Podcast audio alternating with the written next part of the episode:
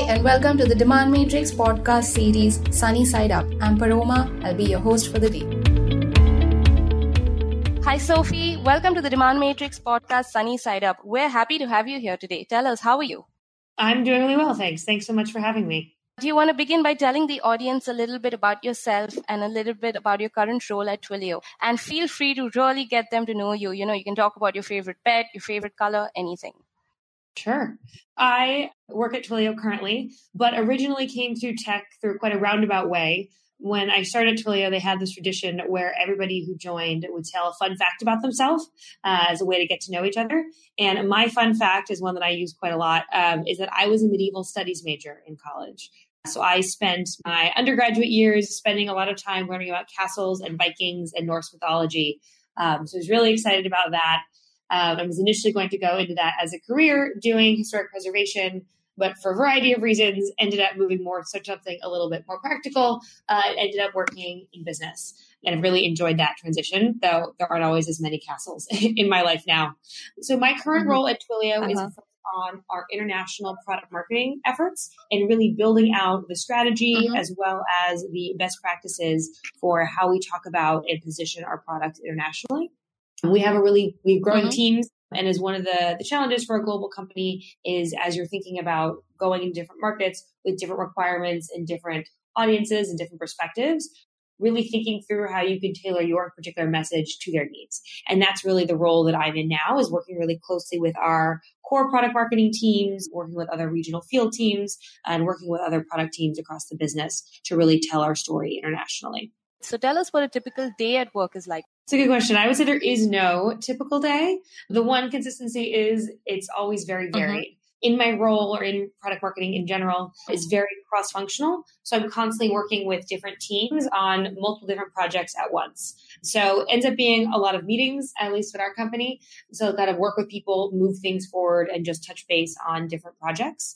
So on a typical day, we could have meeting uh, meeting on what our new corporate narrative is going to be, what's a new product packaging strategy we're going to roll out in EMEA, um, what we want to do for a website in a new country, how we're going to translate it and talk about our products in a market that we haven't been to before, um, and then working with the team on um, sharing, uh, understanding more what they're working on and how we can potentially build out a regional specific strategy for their product content.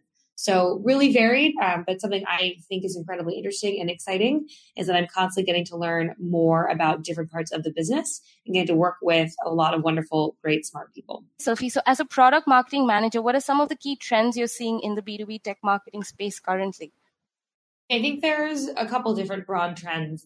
The first, I think, is increasingly thinking through how to um, you really had to stay relevant and on top of a variety of trends that are happening in industry and also in different markets. And then thinking through how to tie product stories and product narratives to those broader trends that customers are facing.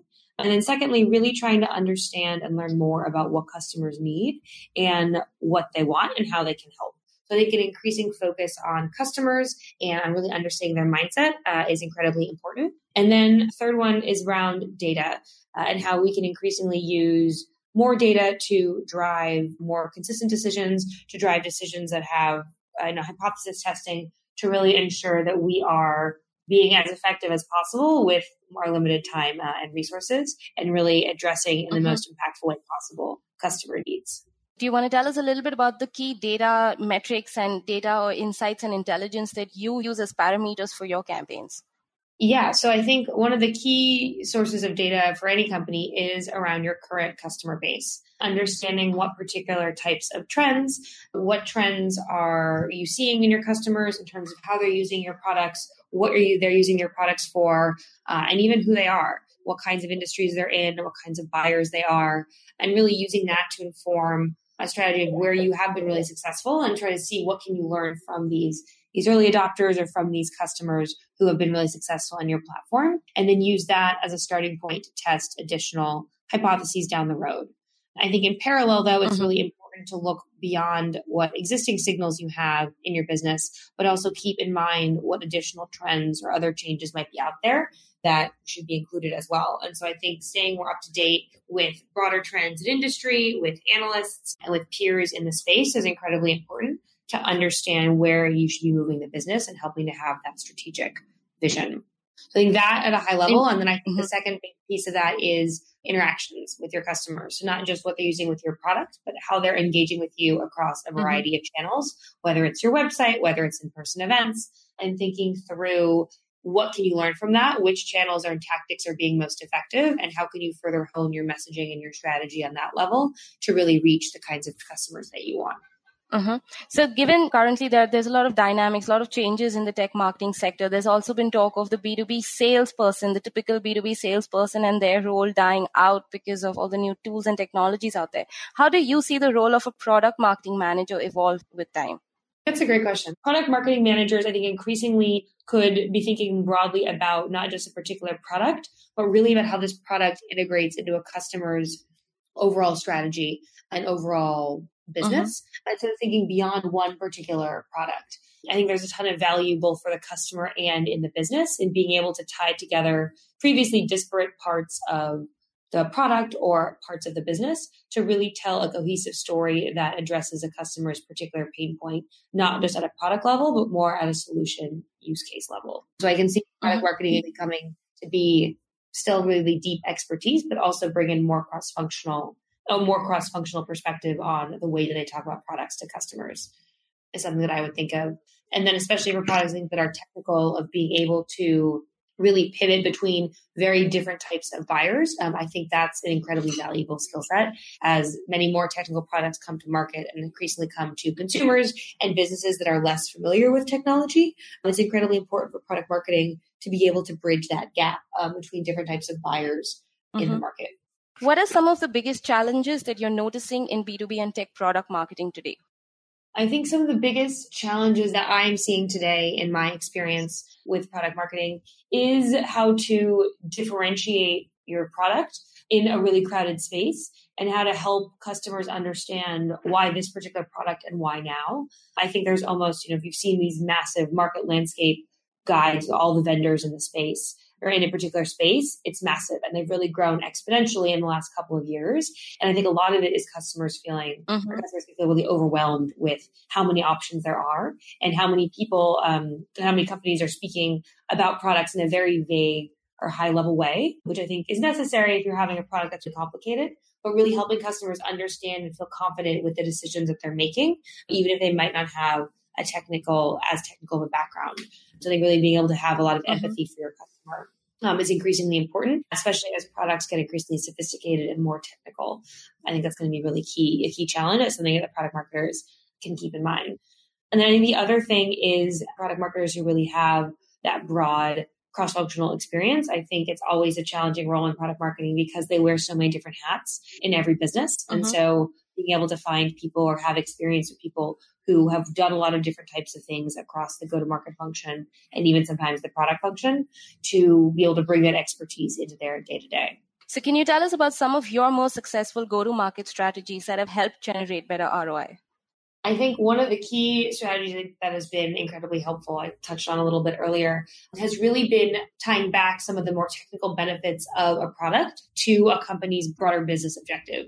And I think as part mm-hmm. of the strategy, it's important to both go really deep on both sides of the equation, both on the technical side to understand at that deep level why your product is different and better and stronger than others in the market, but also be able to tie mm-hmm. that back not to a business's goals, which might be much broader than a particular project or initiative.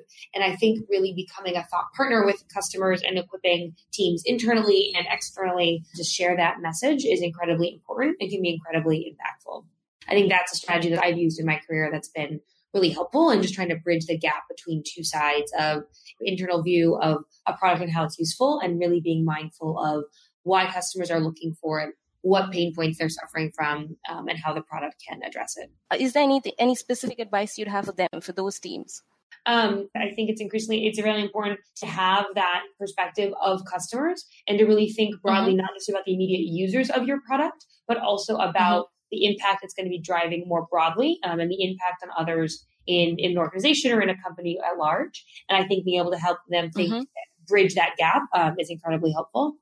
And then I think on the other side, mm-hmm. I think staying really becoming an expert in helping become like a trusted thought partner for your customers and really helping advise them on what solutions they're looking to build or what solutions they're looking to buy and how that really is going to help them and their business and also help them educate them on some of the things that might be happening in the market that they may or may not be aware of but being able to do so in a very humble and supportive way for customers is i think really important and then having both of those groups mm-hmm. be able to you know, communicate well with each other and really present a cohesive message to the customer so, you know, in one of our earlier episodes, we had someone say that uh, when it comes to product marketing and product messaging and positioning, especially, she observes that there's a lot of bad copy or bad quality content out there because everyone's always sharing something, you know, and everyone has a blog. Almost every company seems to have a podcast or host webcasts, webinars. So there's a lot already moving around out there.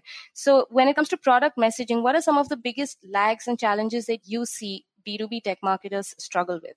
I think the biggest challenge is, I think, really how to provide content that is specific enough and valuable enough for customers that is also not purely mm-hmm. promotional mm-hmm. content.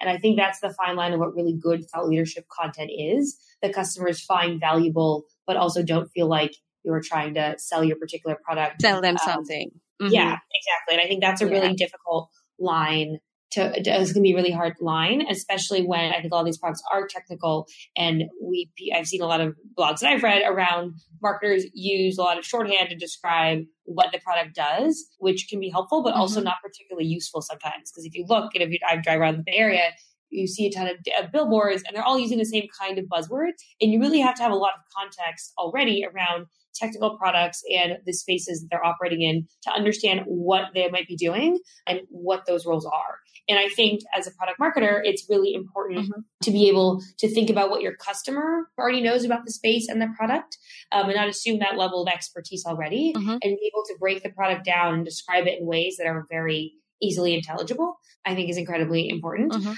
and that use that as an exercise to build build a lot of empathy with your customer who maybe isn't as familiar with it and isn't as much of an expert on this particular space as you are but do so in a way that's still valuable for them i think that ends up being the challenge too mm-hmm. for a lot of the content that you mentioned some of it ends up being too high level or too vague and abstract or the other ones can be very mm-hmm. promotional so it's finding that middle ground between yeah.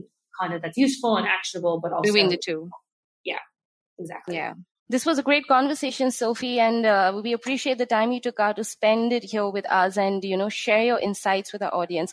Are there any other specific key takeaways you'd like to share, you know, maybe even in terms of work-life balance before we end for the day? I think the most important thing about product marketing is to always be curious and probably I think in career and life in general, always be mm-hmm. learning and always think through what do you want to learn more about, um, even if it doesn't seem immediately applicable. I think there's always value in learning new things, learning new ways of thinking, getting different perspectives, and things that can eventually help you down the road um, or just enrich your experience and the perspective that you bring to the work that you do. So I would always encourage people to stay curious and be engaged both in their work and in what they're doing outside of it as well. Great, Sophie. Thank you so much for your time. Have an awesome day ahead. Thank you. You too.